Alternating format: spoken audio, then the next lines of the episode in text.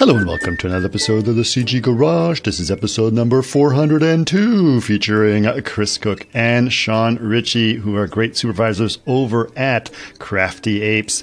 Uh, it was great talking to these guys because it really sort of get to see a little bit. You know, obviously they're extremely busy. Crafty Apes is a company that has grown so much recently and has done such great work, and obviously attracts really great talent, which uh, was evident by talking to uh, Sean and Chris.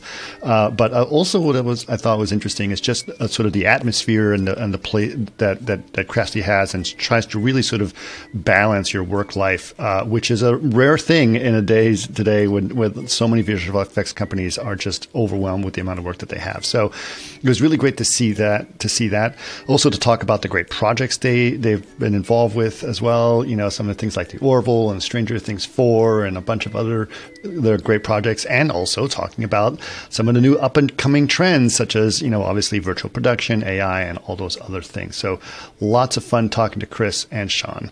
Uh, Kristen is not with me, as you can see today. So unfortunately, she uh, is uh, busy with Thanksgiving coming up.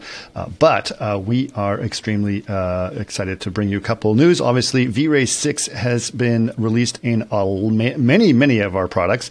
and, and we would like to sort of make sure people know that V-Ray 6 for SketchUp, Revit, and App SDK, they're all out. Uh, there's a few outstanding ones, but uh, definitely go check it out. If you want to go look at any of these features of V-Ray 6, just go to chaos.com and it's all listed there. Um, another announcement I want to make, which is something I'm very proud of, uh, is our Partners in Art program, which uh, I've done a couple of these uh, with with some people, and it's basically helping people who have a passion project and they need some help, and they would like to get obviously some some help from us in terms of licenses and things of that nature, but we also can, are, are, making a little bit more formal now. We're actually going to provide some financial help if you have some, and if you'd like to apply to be a Partners in Art pro- program, uh, and and uh, no, you know, we would love to to hear what you've got, what you pro- what your proposals are. So just go to chaos.com slash partners in art, all in uh, one word. Again, that's chaos.com slash partners in art. P A R T N E R S I N A R T, Partners in Art.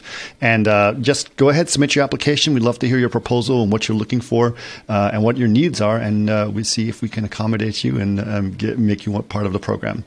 Uh, another announcement we have is uh, for our events. Uh, we have something going on November 23rd, which is in a couple of days. and that is the Chaos Campus live show, and that will be episode 9. So if you want to check that out, go to chaos.com slash events. Again, that is chaos.com slash events.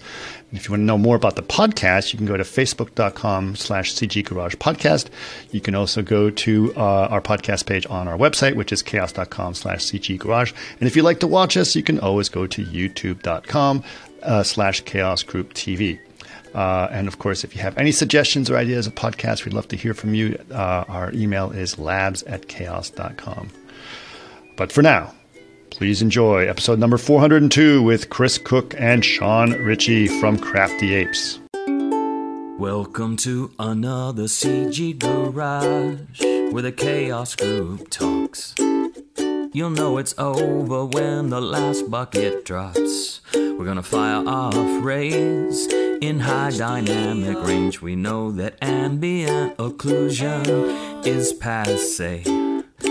Global illumination won't lead you astray. And while image based lighting is really swell, you need to make sure everything has Fresnel. Guys, you guys are extremely busy, uh, which I find uh, uh, very exciting uh, for all the amazing things that we get to, to watch uh, constantly that are coming either on the screen or in our streaming boxes.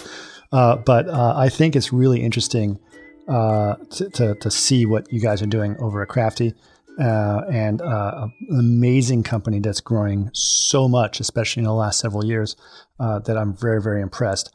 But in order for, I'd like to give a, people a little bit of an introduction uh, to you guys and let people know who, who you guys are and where you guys come from and what landed you in the position that you're in. So, so Sean, let's start with you. Where, what's, what's your background? What's, where, where did you come from and how, how did you end up in visual effects and, and here at Crafty? I guess I mean, you're in Vancouver. Yes, is that I'm correct? in Vancouver. Um, I actually start yeah. out in arc, like ArcViz. Um, I was working architecture yeah, for eight and a half years. Um, and then the 2008 hit back in the States and uh, technology kind of changed. You had Revit and stuff coming out where ArcViz wasn't really needed as much. Um, and uh, at the time, Walking Dead was um, starting up. It was one of the big, huge starts of Atlanta. Um, really kicked off the filming that has just exploded down there. And um, right. there's three of us that started out together, never done visual effects before, um, that just happened to get in um, with a, a, studio down there, and it just kind of took off from there. Um, but it was pretty funny because like a lot of us really didn't know the terms of visual effects. We're all just trying to learn together. It was me doing CG, and there was two compers.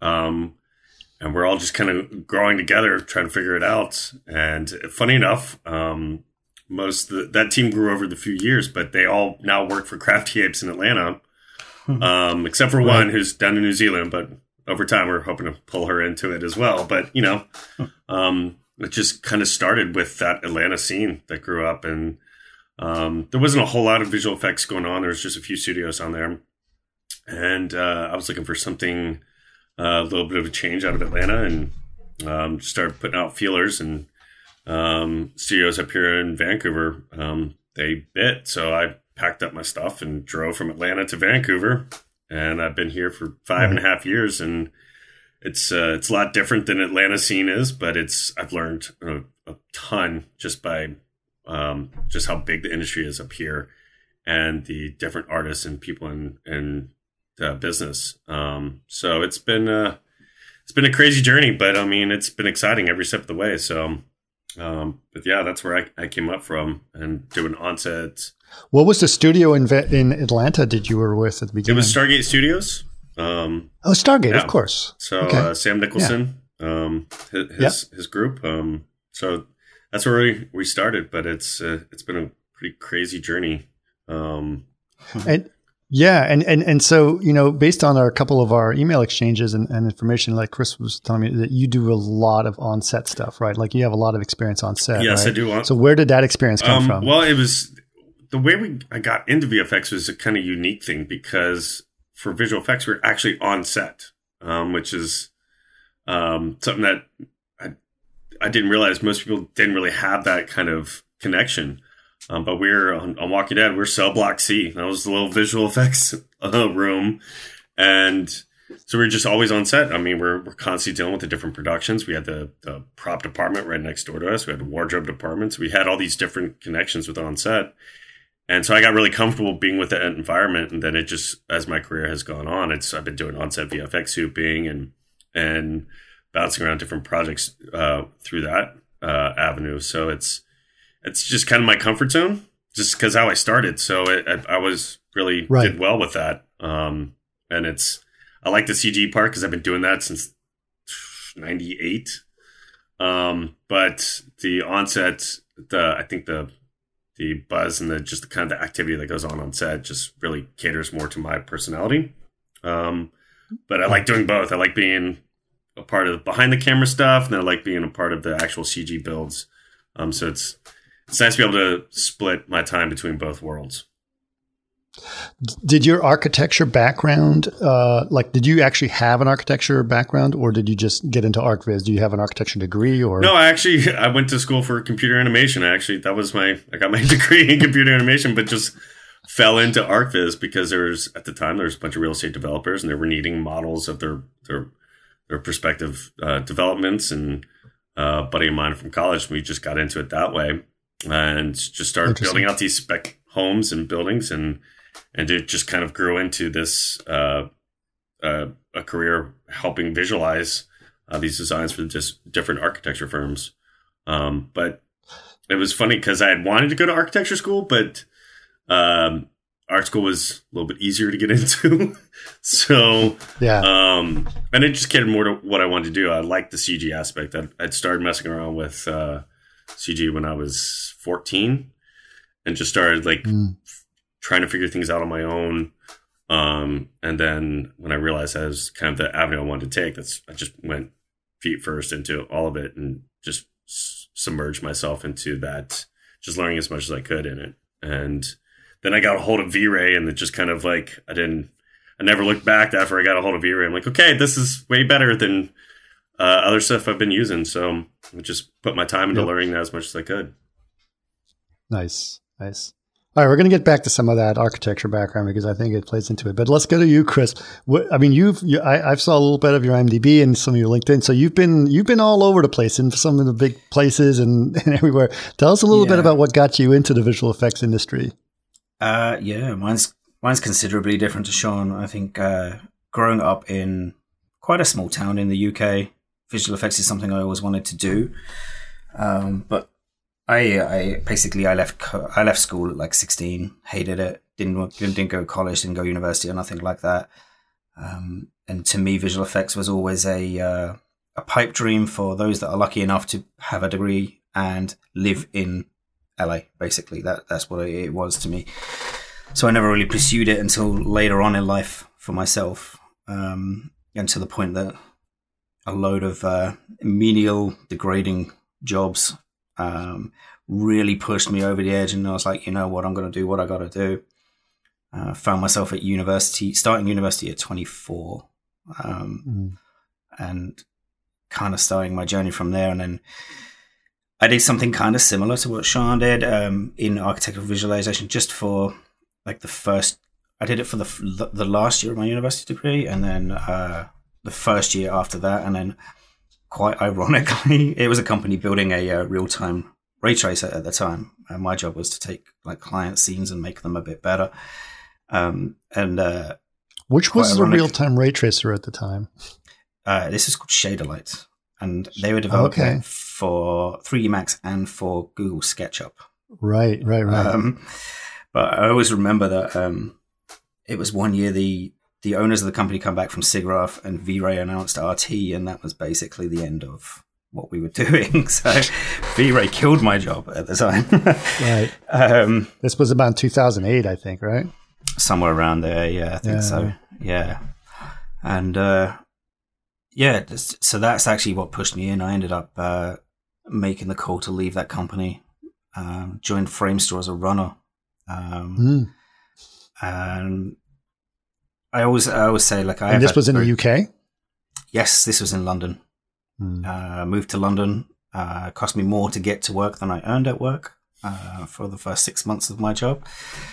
Um, and yeah, I was very, very lucky in the, in the time as things. So I joined Framestore during Gravity. Um, and I Yeah. uh, got in at the time when the art director and director were working in the office. Um, so I got put in a small office with those two. Um, spent a better part of a year just pre like pre-designing it, doing the all the pre-shoot stuff, pre-designing what the interior of the space station is going to look like and all this kind of stuff, so that they could pre-plan their the robotic cameras actually on stage. Um, and just getting in like that did me really well. I ended up spending uh, more than ten years, I think, at Framestore um, where I quickly kind of moved up the ranks. I kind of I made a name for myself there as the the go to for the Marvels and the Disneys for the characters, uh, the digi doubles and stuff. So they would come to us, and yeah, ended up working on uh, quite a lot of those. Um, but I'm, I'm sure yourself and all your listeners are well aware of what the industry is like in London. There is no such thing as OT out there. Right. There's no rule to say you can't pressure people to uh, to work late all the same. Um, it's not a very healthy culture. Um, and kind of after all that, um, DNEG reached out to me and offered me the opportunity to come to Canada to work on Dune. Um, and To work on. Dune? yes, so I was an asset supervisor on that. Um, we were uh, at the time I left London. I was like kind of um, I was very burnt out. I was very over it, um, and I was one of the wonderful things about our industry is people like could come and go, and it, offers you jobs all over the place. And I was starting to get to the point where I I'd had friends who had left Framestore, they'd gone and seen New Zealand, and they'd gone to Thailand, and then they come to Canada, and then they come back to Framestore London, and like it got to the point where I was like, why am I not doing this? Like, why am I not using this opportunity? So I was like, you know what? Yeah, all right. They offered, you know, they brought me over here, um, and I was pretty burned out. So yeah, I spent like two years working on Dune, um, but for me, I like it was a wild ride and it was great fun. But kind of after that, and after like so many Marvel shows and Disney shows, we all I don't need to tell you what they're like. We all know what they're like. Um, mm-hmm. I was like, this is not why I moved to Canada. I, you know, I moved here for an easier, better life, like more outdoors life and things like that. And um, having a look around, and uh, about February this year, I moved to Crafty. It seemed like a, a good fit for me. It's a good they they have a, a, good level of respect for their employees and their employees' time and, and like that. And um, I was like, yeah, this is this is what I'm in this country for. So. That's awesome. That's awesome. I, I and it's great to hear about Crafty because I know I think that you know this is something that I want to sort of get into is like that company and why it's different, right? There's a lot of stuff out there. There's a lot of people that are being dragged and into you know very difficult decisions and mm-hmm. things like that. But I think that Crafty is doing something very different. Like I see their names in all the places where other companies are not, right? Yeah. Like I see their name in all of the things that they're doing. It's it, they may they may be doing a couple Marvel things, they may be doing a couple things here and there, but they're also doing all the the things that people forgot about that are cool, that are fun, right? They're you know, like so. So what's yeah. what are the what's the kind of work that you guys are doing at Crafty? What's what's sort of the thing that you guys are sort of engaged with right now? We kind of we do kind of have our fingers in a lot of pies at the moment. I think one of the yeah. key things, um, and and I remember reading this from one of the an email from one of the directors of the companies who are not really. I don't think we ever want to be like a lead studio on a Marvel or, or Disney kind of project because that's just not who we are. Um, there's been a couple of times when we've been particularly busy and the company owners have sent out emails being really apologetic and being like, this is not who we are, this is not who we want to be. So the projects, I think they tend to try and align themselves with uh, something that aligns with their values in, in that, you know, it, you're not going to bankrupt us as a studio. You're not going to burn our artists out. Um, and I think they really look to work together with clients to find that work life balance for for us so that we can also deliver at the same time. So I mean myself and, and Sean are just we both just finished up one show. We're both working on on one same one and multiples at the moment that are kind of more towards the large scale environments, I'd say, Sean. Yeah. And um, what kind of environment? Like big environments, you said? Yeah. Yes, the large large scale stuff. Yeah. So. It's uh, through I think uh, Crafty for the CG department uh, falls more into we're doing set extensions, we're doing um, effects work. Um, we tend to stay away from more of the the character type work because there's just studios that really have that's that's their niche, right? You just they, that's their thing, um, and uh, kind of narrow our focus into something that we can manage, um, and our artists can manage without burning out and, and working 12s, six 12s a week, and you're on that for weeks on end. And you've seen that at bigger studios. It's just, I like what I like about the upper management at Crafty is they just, they do really enforce that, that work life balance. Um, the overtime is the exception, not the rule. Whereas I've been at other places mm-hmm. where it is the complete opposite of that. And it's interesting. It's, I always go back to something my grandfather said. He said, oh, "At the end of my life, I'm not I don't wish I worked more. I wish I spent more time with my family, and that just resonated with me. And that seems to be more of what Crafty's values fall into is they work is what we do during the day. That's what we do to support our families, and and yeah. after that, it's our family time, which is very important. Um, and that's all the, the way to the, the company. Uh, yeah, the owners of the company are still on box, yeah. to quote a term. They still comp shots um, and stuff, and so they they know what we're in. You know, when we're in the thick of it, they're there with us in it, and they don't want to be in it either. So, right, um, they're, they're, like, you know, I don't want to be doing this, so I can imagine you guys don't want to be doing this. So let's not do this. so, well, I think that's kind of surprising. I actually want to get into that a little bit because, yes, like you said, the owners, the owners, uh, who, by the way, you ever get in touch with them, I'd love to have them on. Uh, but they are. The, this is a there it is a the exception, not the rule, that a artist founded visual effects company does well. yeah. Right? because it's generally the you know artists tend to be aggressive about the passion of the quality of the work that they want to do and also doesn't necessarily want to treat their artists well. And those things don't always go hand in hand, mm. right? And so I think that there's a way that they manage to do that and grow the company as much as they have, that somehow they've managed that. Do you think, what do you think the secret is to, to, to that as a company? I think, I, honestly, coming from big studios and, and, you know, without being horrible about them or anything like that, the people that run those companies are not and probably never have been visual effects artists in any way, shape, or form. They are businessmen, you know, or business people. Pardon my terms, mm-hmm. but um, you know, they have business heads. They see num- they are their employees are numbers on spreadsheets, um, and those numbers have to churn out a certain amount to make you know profit margins line up, and that's literally all it is for them. It's it's a profit making thing, and I think, I, I mean, I'm sure the owners of Crafty Apes started it to make some money, but that's not the be all, be all and end all to them. It's because they want to find an avenue for them to be able to do the work that they want to do without the stresses of somebody that might be coming from the business world that has no idea what we actually do at artist level. That's my opinion, anyway. I mean, I, and they also, I think they they still get the cool projects, but they only bite off just as much as like just a small chunk. So you still get to do cool stuff, but you're not doing this huge, huge amount of work. Like they still do the Marvel stuff. It, like you see that list. We were still in that group, um, but it's a more manageable volume of work instead of this, this just grind of stuff that um, will wear you out over time. And just by the end of it, you're exhausted. They just, I don't see them taking on that mm-hmm. big of work. Um, yet they still get cool shots. Um, and it's they they break it up too. It's not just like a film house. They do a mix of episodic. They do a mix of film. So you get, um, you just get that diversity through it. And also they encourage like, hey, if you're a fan of this one certain IP, you can throw your name in the mix. Like, hey, I want to work on that. Like, I I I I am a Marvel fan. I do want to work on one of those shots. I want one of those for myself. Or, um, right. I mean, we we do have quite a cool uh, mix of projects in house right now. Um, it's extremely busy, but it's not yeah. overwhelmingly busy. Um, I think I found I'd rather have something to do than to be completely bored.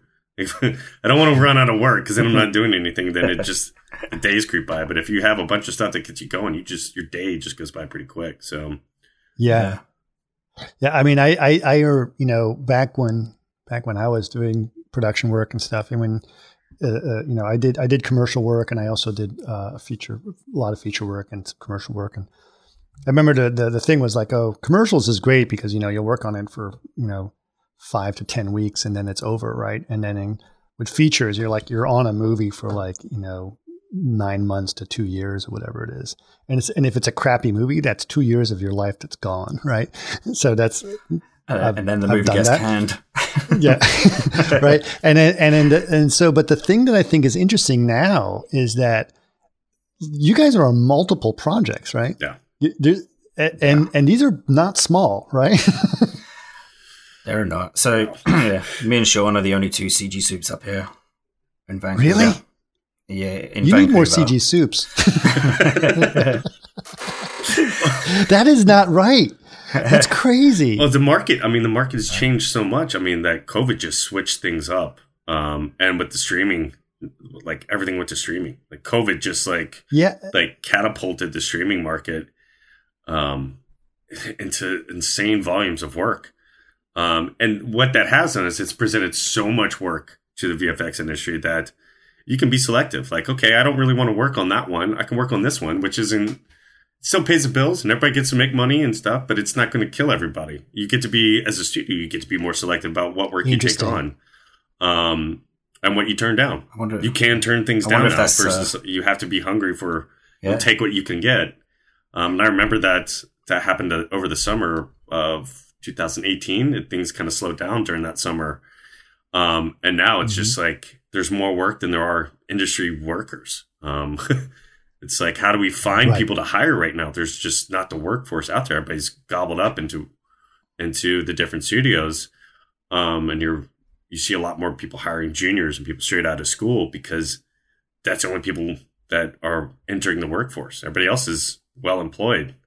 Um, right. So it's it's a tough industry work wise, but um, that streaming market just changed the entire dynamic of it's so funny because I mean the, the industry was so top heavy for a Yeah. while, lots of CG supervisors Mm-hmm. and and not enough juniors, right? And we were being very selective about juniors.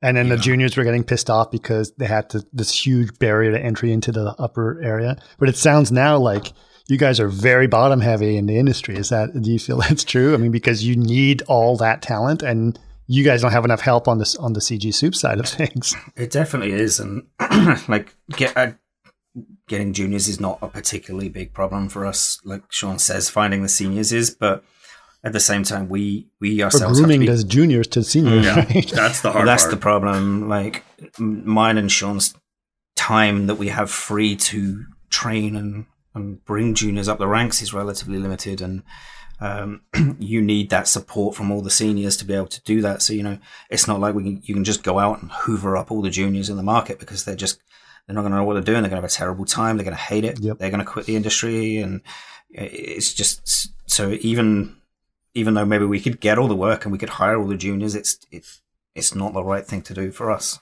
I think so. And and I think that while remote work sometimes has its advantages for juniors and for you guys to groom juniors, it's very hard to do that remotely. I'm sure. Very much so. I because I, I saw the benefit of that buddy system that you would see at studios. If you come into a studio, you have that person Yep. sitting right next to you. If you get stuck, Yeah. you have that team to rely on. And even doing rounds, you just walk Yep. the floor and you can see what everybody's working on. Now it's all the calls. You have to you have Yeah. to jump on the calls. You have to do the screen shares. Um, yeah, and and I think even a junior would like sit in a studio and somebody would walk past their desk and see them struggling with a problem and just be like, you know, this is how you do this. This is how you do this, and I can And only the junior would never ask t- for help. You have to see No. them struggling on their own and you have to Exactly. perceive it, right? But now that junior has to ask for help, which is very intimidating, Mm-hmm. and right? you have to wonder how many of them are actually just sitting, you know, alone, isolated in a room with a problem that they don't know how to solve. Uh, Or not and- even realizing they have a problem. Exactly right, and uh, and and they don't they don't know who to. Well, they they don't feel like they can reach out because they're new to the industry. They want to impress. They don't want to seem like they don't know what they're doing. And, you know, it, it's it's like that that mentality, and just sitting there getting stressed and worried and like suffering it alone. I I really I feel really sorry for juniors in this. They say they love it and stuff like that, but I I don't see it as a good thing, particularly at the lower end of of the industry. But something that we try to impress upon the juniors is like, hey, don't don't spend an hour trying to figure it out. Reach out. It's not. Mm. No one's going to think negatively of you of asking questions. CG is hard Yeah. by nature. It is hard. There's a lot of Yeah. things to know, and I don't know anybody, even the best of the best.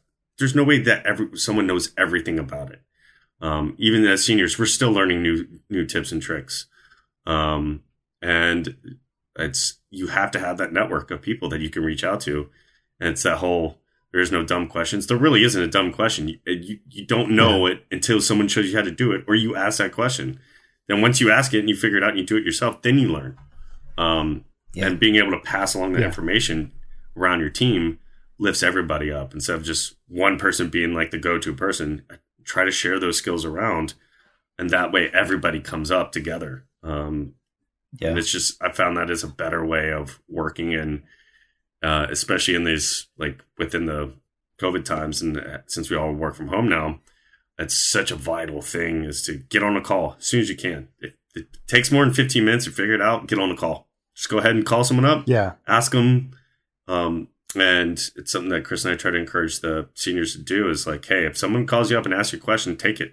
Just go ahead and take the Yeah. answer the question because that will help you out in the long run too. That absolutely. I'll tell you. I'll tell you this. I have a very similar story. When I was on on day after tomorrow, and uh, I was new. Right, it was my first job, and and I had a great great CG supervisor working with him. He was name was uh, uh, Andy uh, Andy Waisler, and uh, he uh, he said at one, at one point he gave he assigned me some some something to do, and it was my like you know first job, a little nervous, and he says, okay, you, you need to. I'm here's what you need to do. I want you to do this, and I looked at him and I, and I was like shyly, and I was like, I finally looked, it's like, I don't know how to do that, and he goes, well, neither do I, but I think between the two of us, we'll figure it out. and, and, and I was uh, so I realized like, oh, okay. so then I just basically went around asking questions all the time. And you know what? Asking questions all the time and just walking up to people and say, Hey, I want to know what you this about that. My career took off really fast just yeah. by asking questions, you know? And it was a big, it, you know, pretending that you know something is not a good solution. no, it isn't. because we don't. No. Fake it till you make it. I mean, and you just generally don't make it. Well, it's how I started because I was the only CG person in Atlanta. I just had a bunch of compers, right. so I had to Google everything. And it got to a point where I was just stuck. And so I would fly out to LA to work out of the um, the Pasadena office for Stargate just to be around other right. CG artists because there was just a massive, just I would grow so exponentially over a short amount of time just by being able to sit with other CG artists instead of like chatting back and right. forth.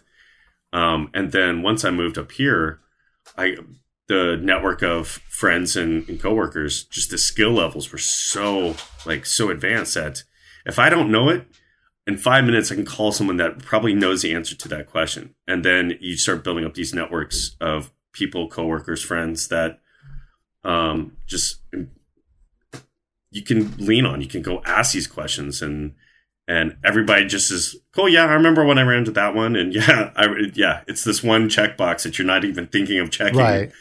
but you wouldn't even yeah, know yeah. until you ask someone. And yeah.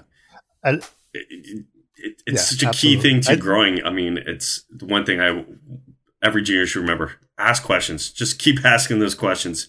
It you it will never hurt you in the long run. Yeah, I think the thing that that you know, uh, you know, I went to architecture school myself, and and and uh, I was you know, it was a great education, and but I never practiced architecture. Well, I did practice architecture for a little bit for about five years, but then I left. And but one of the greatest things I learned was not architecture didn't teach me it taught me architecture sure but one of the greatest things it taught me is how to solve problems and and and how to learn right? Like mm. because you're in architecture you constantly have to okay learn something. It's like okay you're going to design a hospital. Okay now i have to learn everything about a hospital Mm-hmm. like, how does a hospital work? You know, how does this mm-hmm. work? It's not like you're doing, you know, so it's like, okay. And so learning how to learn is actually more important than what you learn. Because then you can get really good at it and not being shy to ask questions and stuff. But let's let's let's talk about like you know you guys have been in this for a while and you're coming from very different perspectives, which is great because you're going to give me some great, very different answers. Uh, but uh, tell me, you know, like obviously since since COVID, the industry has has boomed in, in very different ways, right? Uh, you guys mentioned, you know, streaming is huge now, right? Yep. And honestly speaking, I think it was going to happen one way or another. I think COVID just accelerated that change uh, in some ways. Uh, uh, you know, box office and, and, and movie theaters are, are not as important as they used to be. Mm. Uh, there's still some very big, expensive movies putting in box office, but obviously the amount of content out there is huge. How does how do you think that has changed both you know what you're doing in terms of you know shooting stuff as well as just the sheer amount of work that you guys are doing. Uh, yeah i mean the, as we touched on earlier the volume of work in the industry right now especially up here in vancouver you know hollywood of the north there's there's no shortage of film sets when you walk around the streets. Um, they are literally just churning out content left right and center. But um, mm yeah, it, it's it, it's an interesting one. Like I, I know people have myself. I haven't been to the theatre cinema in, in a long time. Um, in fact, I think the last thing I saw was Top Gun, which has no visual effects in it. Honestly, oh, um, that's, that's...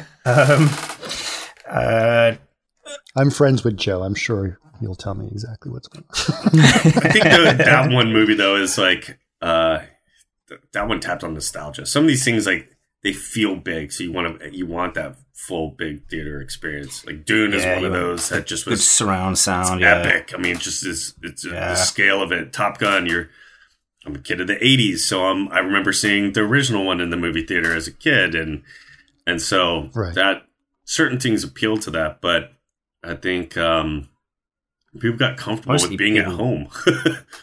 They, yeah, they want to pause it when they want to go to the bar. yeah, they want to eat their own.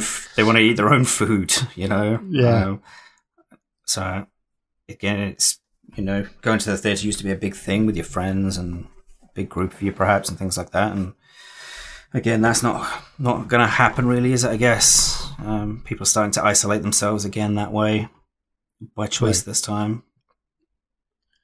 But I think also, like for example, just the schedules are a little different, right? Because I mean, we we you know when I was working on stuff, it was always the summer blockbuster films, right? Yeah. So in the summer, summer yeah. it was a, like a lull, and then you're waiting till the you know sometimes yeah. you got laid off in the summer, and then you get hired back in the fall, right? Yeah. Well, I, I and mean, so now there's no schedule. It's like hits are happening all over the place, right? But yeah, quite a few of the things that I worked on, obviously, like deadlines were very, very driven by theatre release dates. Um, if it wasn't a theatre release date, it was the Academy um, submission deadlines. Um, right. and, and those were literally only two, so it would mean every project would start around the same time and every project would ramp up and be finaling at exactly the same time. So, you know, studios would be absolute carnage at, around those particular times. And uh, it did make for an absolute nightmare. I, I think coming to somewhere like Crafty for me, which is the first real time I've ever got into episodic work. Um, everything I've done has been filmed before this. It's nice to see how a company can use that to advantage to stagger workloads, both for crewing resources, time, and infrastructure, and people's sanity in general. Um, it's it's really nice to see that it's, it's given us that ability to manage that a lot better. I think. Well, I remember the pilot but episodic season. work is not. Go ahead. the sorry, episodics Sean. when when you had broadcast schedules, right? Yeah, on episodic mm-hmm. before everything started shifting over to Netflix and Hulu and, and the different streaming formats. You had that broadcast schedule, so you had to like it's airing mm-hmm. on this date, and you had to get that done. And then yeah, the whole pilot, yeah, pilot season, was remember pilots? Yeah, whole, exactly. I mean, like the pilot season was insane because you just you're working very late nights. It's just this um, this huge push um, to get it done and and it was kind of chaos. You didn't know what was going to pan out, and then after that pilot season, it just would drop off. And then you have those summer lull right. where there's not a whole lot going on. You maybe have one or two shows kind of cooking in the studio at that time, and fall hits again. You're right back on that broadcast schedule, and the the streaming right. just changed all that. Like, okay, well, if we want to put more time into it, we'll push that that streaming release date out. Um, and that's I it takes the, the foot off the gas pedal a little bit. Yeah. So it's not just grinding you to just the point where you're you're you're burnt out. Um, I've noticed that the burn, but it gives consistency too, right? Because yeah. the, the, you so you you yeah. you have steady work. You're not finding these lull points. You just say pretty much on this volume of work throughout. It's scattered throughout the year. Um, right. So it's it, you kind of maintain this this this uh, productivity level that just kind of stays in a certain volume. But um, I think uh, people were so hungry, or different, different studios were so hungry, they were just taking on a bunch of work, and they realized they didn't need all that work. They they, they were getting enough that uh, like Crafty started going, hey, we're going to tone down our, our, our volume of work um, to a more manageable level instead of pushing people and pushing them to just deliver um, and be like stick to our guns about what our our core philosophy is, which is work life balance. Um, and I think that's, that's a very awesome. unique thing that Crafty has, um, and why yeah. they've been successful, and why they're pulling in more people and talent. Um, and it's a monument to their success. So, what what what about like in terms of just general industry? Because you know, you guys obviously do and I'm going to say episodic in quotes because I don't think it's episodic, right? Episodic was like Babylon 5, SD, right? And low budget and some guy in a basement trying to figure it out on an Amiga, right? Yeah. And so that's not what it is anymore. Like now you have to deliver for my 4K LED HDR TV, right? Yeah. Yeah. And that is a very different animal compared to what it was. I mean, what what really is the difference between quote unquote episodic and theatrical releases these days in terms of the quality of the work? Not a lot. Not really. I mean, I, mean, I can't remember the last even, HD show I did. It's yeah. Do they even, do they even right. do HD shows? Episodics. it's uh, even the the episodics in now. You know, they're feature length. They're an hour and a half long each, and you know, yeah. like you say, rendering at 4K, full CG environments. I don't, don't think there is a difference. Well, I mean, you just I mean, have what was- the, the the new the new uh, Rings of you know, Power. Lord of the Rings show is like Rings of Power sixty thousand dollars per episode. 60 million. 60 million per episode. 60 not, million, not sorry, what am I including saying? the cost of what they paid the Tolkien estate for the rights to it. So which I think that bumps it up to another 90, like 90 per episode if you Right. spread it out. And there's and that is uh, by the way, there's not big actors' names in that, No. so that is all going to production costs. And it's beautiful. I mean, like you look at the shots, it's absolutely gorgeous. gorgeous.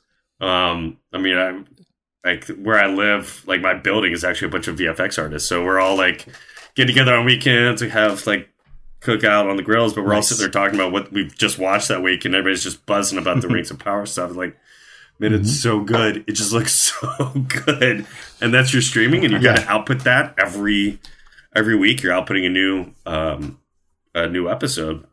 Um, so it's just I that haven't the got bar to, I haven't keeps got to Rings up. of Powers yet, so no What was that? Uh, was that Chris? I haven't got to Rings of Power yet, so no spoilers. Oh yeah, yeah I'm still yeah. halfway through House of Dragons, so Oh okay. Oh, you you, one at the moment. you went. Yeah, well, that was you said I, I went, I did did. it. I was do it the other way around, so that's cool. Yeah. uh, but yeah, yeah, that's that's amazing.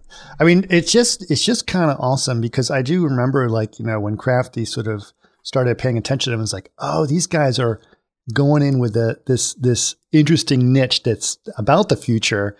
Where everyone else is still chasing Marvel films, they're like, you know, there's a neglected part of the industry that's Yeah. out here, right? huge part of the industry for sure. Yeah. Yeah, and I think a lot. And it- not to say that there's anything wrong with working on Marvel films. Well, there sometimes there is, but uh, but uh, but it, but there is there is a great opportunity for for great work out there, and it's really cool. So I think the lot, especially up here, because there's there was just that. I think there's that time period where it seemed like everything was a Marvel film. Like there's just constantly new Marvel Right. films coming out, and you have a whole workforce of artists up here that have they've checked that box. They've worked on a Marvel show. They're good. They're like, okay, that was, that was nine months of grinding. Um, Mhm. and now what? Well, now that I've checked that box, what else do I do? Um, Right. and so it's there's a lot of other work that's going on. Uh, what was the the Apple TV? Um, what was the name? the foundation. Yeah, it was an Apple TV show. Uh, it's a sci-fi one. I forget the name of it, but you have these different Foundation? uh, IPs that are now coming out that are still beautiful pieces of work.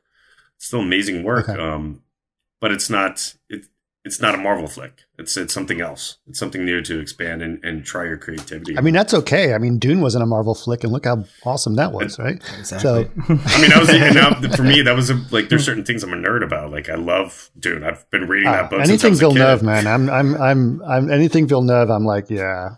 Yeah, but I'm a sucker. So I'm a sucker. Um, okay, I do want to uh, let's talk a little bit about trends in the industry, if that's cool. Sure. Uh, I want to, I want to, and especially uh, you, Sean, because you've been on set for for a while, and you've seen this transition to to things in terms of green screens to LED screens, Yeah. right? Like, what's your thoughts on on on that? Like, how does that? How popular is that? Is is it really as it from someone who's actually on set? Do you see a lot of it? Are you seeing the benefits of it? What's your what's your thoughts on on, on that? Um, it's one like when it first started, you saw it was like the gag, right? It's, it's everybody's using the catchphrase Unreal virtual production. Um, Sure. you see a lot of companies trying to get into it right now. A lot of them, um, and the development of that is you don't really know what you're getting into until you actually get into it. Um, you have uh, you have the success of Mandalorian that use it so well, but you still had you still hear, hear people that are like, no, we still had to like roto things out. We still had to do like post work on those things. Um, but then you have um, you take those lessons learned from those things. So it's there's I definitely see that as a future way of, of going because you do get interactive light, you do get interactive reflections on stuff, things that you would have to spend a lot more time in comp or or CG to get those results. You're getting them uh, in camera, and there's a lot of things. There's a lot of benefits that it just looks better in camera than it does doing in post. I hate to say it, but it just Right. so some of the stuff, the effects, practical effects, look Yeah. better in camera. But and it's actually yeah, go ahead, Chris. It's, it's one But that, of my I mean, but focuses. aren't you guys involved with because you got to do it in pre then, right? Yeah, Well, that's that's kind of that's that's the field that interests me one of the most at the moment. If I'm completely honest, like I started as I mentioned, started in Gravity, and like it, there are videos out there. If you see Yeah, George Gravity in was- was- Lightbox, That was that was very much a very similar system, right? and and we developed that technology. We put like George Clooney and Sandra Bullock in the lightbox when they're spinning around in space, and had the look. Right. This, and we in 3D mapped the sun and all that to map rotations and things like that. And then we did that, and then I never saw anything of it ever again. It kind of went away, and I was like, "This is so cool. Why like, why is the industry not doing this?" And it's an area that interested me quite a lot. And then for me, the pandemic hits mid June for us um, during doing Right. reshoots. Um, and uh, we explored that technology heavily, like very heavily in um, in conjunction with Unreal, like kind of trying to shove its foot in the door of the previs industry as well. And um, we got to work with some really cool people there that are doing really fun things, like like you mentioned about the blue screens and stuff like that. But now what we were trying to work on is a system whereby we know like where the camera sensor is on on stage to a micron at every given moment. We know what it's looking at. We know what color every pixel is on the screen. You know, and, and we can start to tell if if this if the pixel isn't the color I expect it to be, that means there's something in front of it, and helps me kind of key start to key it in that direction. And at the same time, you know, if a director's like, oh, you know what, I don't want this building here. Can you put it here in front of you know, and and that. But one of the areas that interests me is the most is like that is a pre-production phase, and coming from a lot of my experience, a lot of the, the pre-production work, and they'd send you like models and things that they might have used and stuff, and it's all garbage. You know, it's all got to be redone in a post-production setting. And Right. I don't see why, with that technology sitting in the middle, the, the LED walls and that sort of thing, like why we can't sit on both ends of the fence and do most of our post production during pre production. You know, if, if we're the ones there in in the studio setting up that work on the screens, doing the 3D modeling, doing the look dev and all that sort of stuff, and have a pipeline that ships it into the studio during shoot, like we we've got ourselves done, like half of the post production done during the actual principal shoot. Um, that's something that fascinates me. It does require a lot of decisions I- being made up front, though. Which uh, I mean, yes, we- it does. Well, yeah. it does, but you know what? You know, before CG, we had to do that too. So, uh, but uh, here's a here's a couple notes. Um, so I've been fascinated by this, and I've been very interested in this, and I'm actually very much think it's interesting what Unreal's doing, and I really like it. The only problem with the Unreal process is that it's kind of a dead end in terms of the rendering, and so you get to the end of uh, you know rasterized render, and listen, you can get really great looking stuff out of out of, of rasterized render. It's just that it takes a lot more effort to do that. So what I've actually been doing is sort of looking at what if you introduced a ray tracing process from the very beginning that you can carry all the way through, through your post processing. So actually, that's why I've been looking at V-Ray for Unreal and Advantage and real time ray tracing as a as a bridge between those whole that whole process. So I'm curious to think like you know like you asset develop from the very beginning. You can mm-hmm. light the whole process, and then you can still keep working with it in post if necessary without having to rebuild it all over again. What do you guys Yeah. think about that idea? Like, do you think that would be a good process? mean, Absolutely. One of the, the things for me is is the I don't know if you've seen the bridge that Nuke have introduced um, between Unreal. Oh, yeah. Yeah, yeah, yeah. And that, and it kind of basically the Unreal, the uh, Unreal what's it called? passes. Unreal, un, yeah, I think it's just called Unreal Bridge or something. Uh, it's just It's a something node like that, that, yeah. calls. It just calls a back end Unreal server um, and allows Mm-hmm. Compass to actually pull passes directly from an un, from a, an active server running in the background. So Right. it, it kind of does away with this whole oh you forgot you forgot my X position pass or you forgot my depth pass. Oh well, I'll get it to you, but I'll have to render it overnight or something. It's like no, just fire up the Unreal server and just call it live. It's like they're not saving passes out, so it kind of negates that little pass like portion of the workload and and frees us up a bit more to the other end, so to what you were talking about, like to actually do the work on the actual CG side of things. Right. It'll be interesting to That's- interesting to see what Unity does as well with that. So I mean, everybody's talking Unreal, but then you've got Unity sitting here as like dark horse that's getting ready to start blossoming because Yeah, of the, I- because of the one Weta, the whole Weta of it. The Weta thing, yeah, I'm very curious about that. There's a lot of stuff going on, in, in, in, obviously in Unity and in, in, it, well, all of them. You know, it's just a mm-hmm. game engine. Yeah. Well, you know, when I when I started getting interested in virtual production, it was all you know Motion Builder, and Motion Builder was just the, the stalest of all because no one had touched it for so long, and people were just okay with a crappy OpenGL look of things in virtual Yeah. production. It was really, really sad, you know. And now, like, no, this can look as good as the AAA game, Yep. and my game is like, why not even better than that? Yeah, exactly. you know. So, uh, so it's interesting. But has it affected, like Sean, has it affected you on set as well? I mean, do you do you work in some of those stages? I, I haven't. I mean, for the past year, I've been pretty much 100% in studio, just helping Crafty's Vancouver um, uh, studio with their CG come up and, and build that team out and working with Chris to develop our workflows and, and just move that move that part of Crafty forward. Um, okay. it's, it's needed because I was the only one here, uh, and then uh, we brought on Chris. I think a month after I was here, and me and him just kind of been charging away. Oh, so your Vancouver office is very new. Is that- yeah, it was right? um, It was CBD, and then Crafty Okay. bought CBD, so it was a comp house. I mean, it was solely comp, Ah, and Crafty was a a comp uh, comp centric studio Yep. for a very very long time, and because of the good relationships they have with the, the clients, um, they were pushed into doing more CG because they just liked that relationship, um, and so then it just exploded with how much work it's like.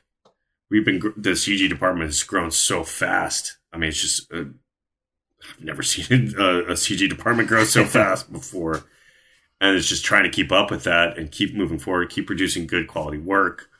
Um, and it's needed both of our our hundred percent of our attention.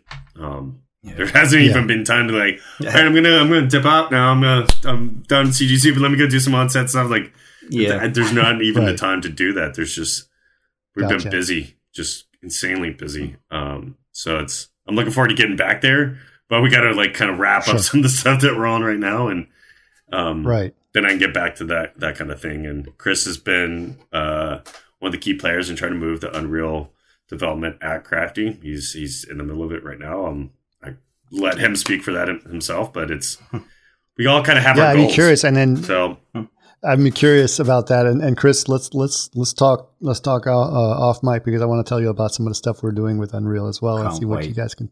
I'm genuinely hyped for that. Yeah, I've been I've been pushing this for a while, and it's uh, you know I. I I, I just think that there's so much opportunity, and I, I really like what Unreal is doing. Honestly speaking, with what it what it has, Mm.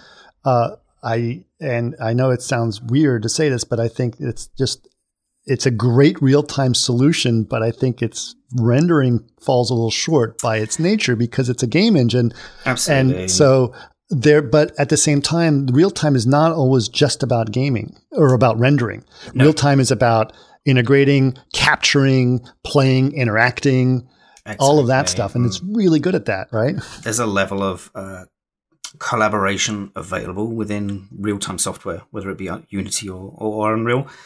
that I, I think unless you've kind of been in the thick of pretty much most of the departments within the full VFX range, you can't really kind of see it. But like even just collaborating with somebody who's on set, you know, and they're just like they want something done on an LED wall real quick. You just tell the studio quickly. He makes the change, and it's it's on your wall already. Um, and again, within the studio, like uh, the implications are quite quite vast. I I agree with you. The image quality is quite bad. Um, the software itself is is knowingly drastically lacking the ability to produce AOVs required to do good comp work. Um, Right.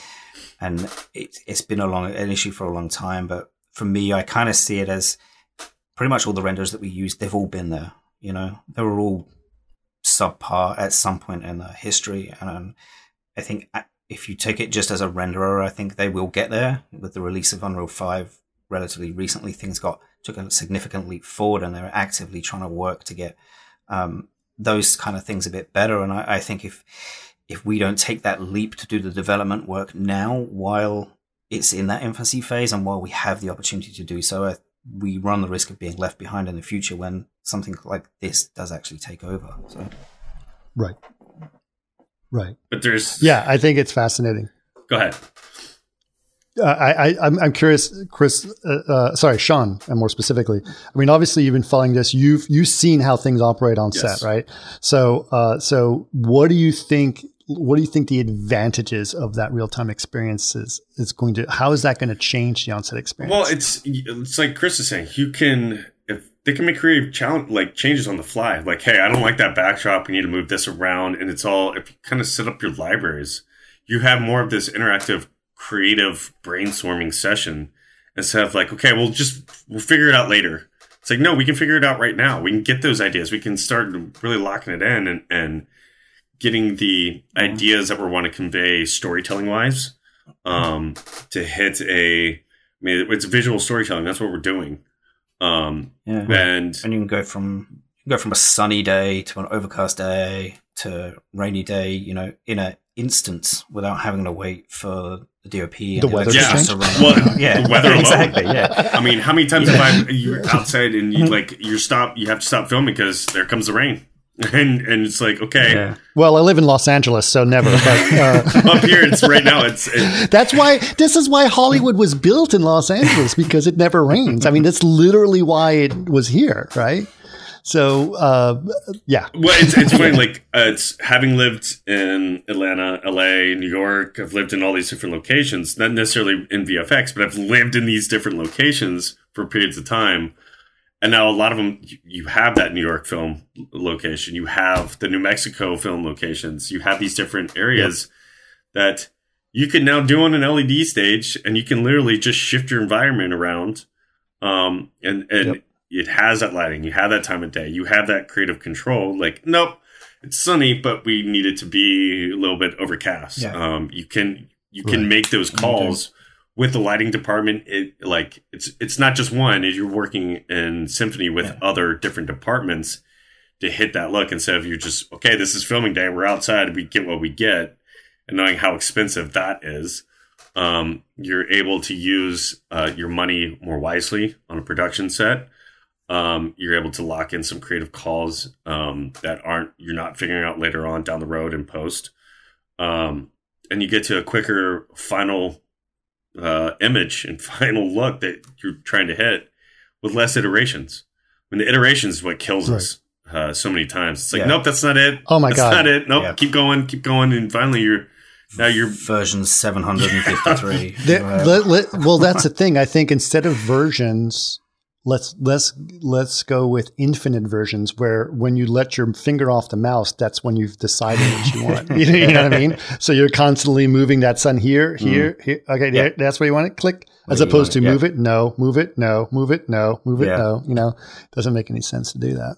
Yeah, Um, 100%. Okay, I, I want to. I, want to make sure. You know, I know you guys are very busy, and I want to get through a couple more subjects, if that's okay. Sure. Uh, uh, look, real quick. What is? What are your thoughts? And you know, keeping on with the the news of the this thing. What are your thoughts about some of the new AI tools that have been out there?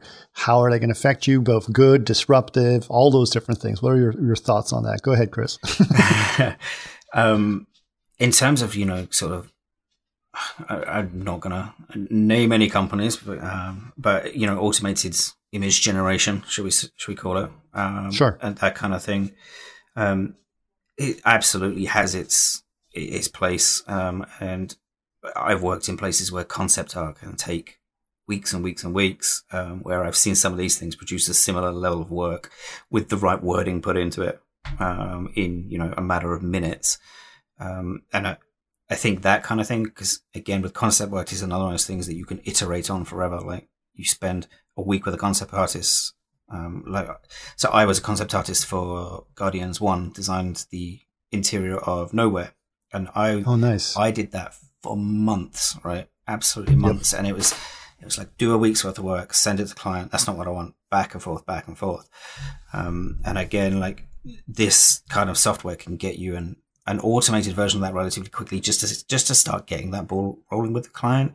And you can, you can be like, okay, well, is this the aesthetic you're looking for? Is this the, maybe the color palette that you're looking for? Is this all these right questions that you can start to get answered and cut out a large amount of that work? Um, I think that's a huge, a huge win for us. I think it's yet to rear its head in the capacity that it's going to be used in our industry, AI in general. Um, I, I know people think it's going to steal their jobs, you know, and uh, I'm pretty sure when people saw the first lidars coming out and stuff, they thought they were never going to need modelers ever again, and lo and behold, here we are, still retail buying lidars. You know, um, so I don't feel it's kind of ever going to replace anybody. I feel it's just going to make people's lives better, in my opinion. Yeah, what are your thoughts, Sean? Um, I mean, it's I've messed with it a little bit. I think I've I've seen more compers that have uh, expressed uh, a worry over it. Um, but hmm. I mean, it's it's still a tool. I don't think it's a replacement. It's a tool to help uh, facilitate work faster. Um, but it, I don't ever think it's a full 100% replacement of an artist. Um, hmm. I look at it as it's it's a tool to get me from A to B faster. That, that's really what it is. Yeah, Not, it, right. I do find it fun because I can just sit there and throw a bunch of ideas out of things that are in my head, and as I'm trying to figure out what that looks like or what someone else is looking like, I think translating someone else's image in their head onto a physical pixel of of an image is hard. It's probably one of the hardest things to kind of figure out. This you can quickly iterate ideas and words and things that they're using or, or you're both collaborating on to come up with something that hits that that look. Um, it may not be perfect, but it's a tool. It's just it's it's like it's a paintbrush. Like which you have different paintbrushes. It's one of them. Um, yeah. Now there's some things where I see AI coming in not so much as a creative part, but the machine learning stuff where it helps optimize your systems um, and optimize your render times and things like that, and and that kind of stuff that's great. Um, how to streamline processes, how to like you send off one render and an AI uh, machine learning goes through, cleans up your render, goes through and optimizes like, hey, you've got too high settings here. We can clean this stuff up here. Those kind of things. Yes, I think it's it's it's absolutely uh, innovative and exciting to see. Um, and that's where I start seeing the machine learning stuff that comes into play. How to uh, remove some of the human error out of the equation because a lot of stuff, especially if you've been doing something for a long time, you get tired, and you kind of forget a few things. Having kind of a safety net of some machine learning that catches some of those things. It's kind of like what we have for sanity checks, render sanity checks, or publishes and stuff like that.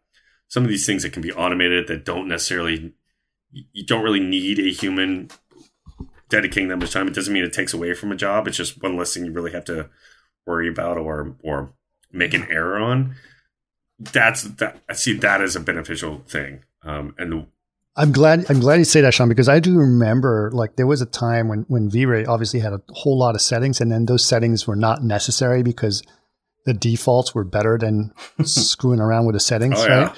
Because the but there are people out there that were so upset about those changes in V-Ray because it's like, well, that's my whole job is to figure out the magic settings I'm like, that shouldn't be a job. No, and it's funny. I still use the same settings that I've been using for for let's see, 15 years. I mean, I'm still going back. Like, right. The interface has changed a little bit, but I'm still going back and going, nope, nope, nope, nope, nope. I click, click, click, click. I get through my my standard settings. It's always my go-to. Then I increment on top right. of that. But it's it's some of this stuff is it just it takes out that wasted time. I think a lot of that trying to figure out the magic setting is it could be better spent achieving a creative goal instead of a technical yes. goal.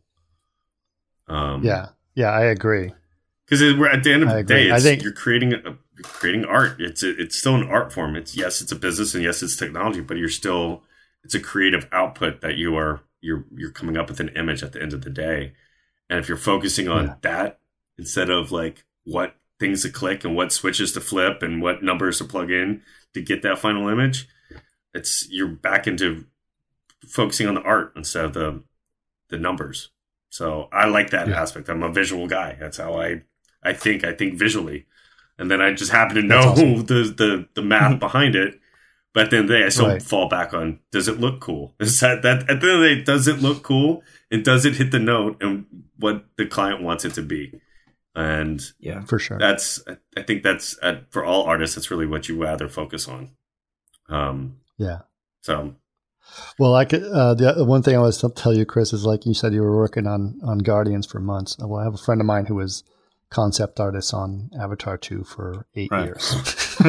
Eight years. Oof. Ouch. so just think about that. It's like, it's a good, Yeah. I'm sure it's going to be a good film, but that's eight years of your career for Yep. one film. That's, Right? That's, that's a hard Well, it's going to be a series of films, but it doesn't matter. But still. Um, And you have James Cameron, Still, who's still, a great still. artist, on top of going, nope, I'm an artist too. I know exactly what, what I want. Yeah. well, just ask the AI, James. Uh, okay. Well, listen, I, I know you guys, uh, you know, you guys uh, can't necessarily talk about. Can you tell us anything about what you guys are working on at Crafty so people can look out for some of the cool stuff? I mean, what's some of the things that have been released recently that you guys, people should check out? Uh, we just finished work on um, what's the code names in this industry. I can never remember the actual name of the the, the project. What was uh, um, the Will Ferrell and Oh, uh. Spirited. The new Spirited. Yeah. So we just finished up that one. Yeah. Um, Nice. uh, yeah. Sean Devereaux was the VFX supervisor on that. And that one's Yep. that one's gonna be funny. I mean, like anytime you put Yeah. Will Ferrell and Ryan Reynolds together in a Christmas movie, that's like it's comedic gold. yeah, Yeah, for sure. That's awesome. So That's we awesome. did uh, quite a lot of good work on that. Um, that's some real fun stuff to do. Uh, Yeah. um, that's coming out in like a week or two, right? Is that not long I from think now? November release. November or something. Yeah. Yeah, something like that.